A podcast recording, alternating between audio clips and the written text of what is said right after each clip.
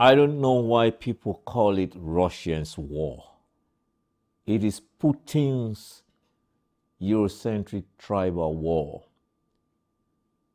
And uh, my Ukrainian comedic uh, president have stood up tall because had he run away, had he taken the ticket that was offered by America to leave his country, he should have shown weakness. That's what patriotic is. Patriotism is, for lack of a better word. But what is despicable is that in, in all his call for international support, this comic doesn't have a sense of empathy and humanity to denounce the hate crimes against Africans in the Ukraine, even at the plight of war when they are all running away.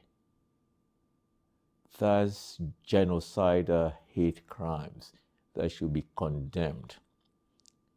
Now, how can Africans sympathize with such people? It is really a long standing European hate that we have to call them by the name. If inhuman acts against the Jewish world is internationally deemed to be hate crimes, then global African crimes from these haters must be enshrined as hate and don't put it under that uh, created race and blackism. Yeah, I call it Putin's war, not Russian, because 80% of Russians are not in favor of the war, let alone his lifetime presidency. But these wars have created untold woes on our global village.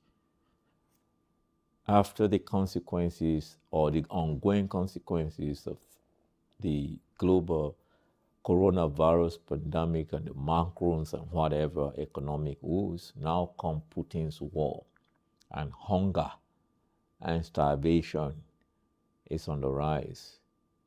When those thieves have been pouring money from Russia buying properties right to the point of buying even the British House of Commons or Buckingham Palace. And they call them, what is it, the Okachi or the Ogaja or whatever. The bottom line is they are thieves, money launderers, aided by empires of capitalism. Shame on them all.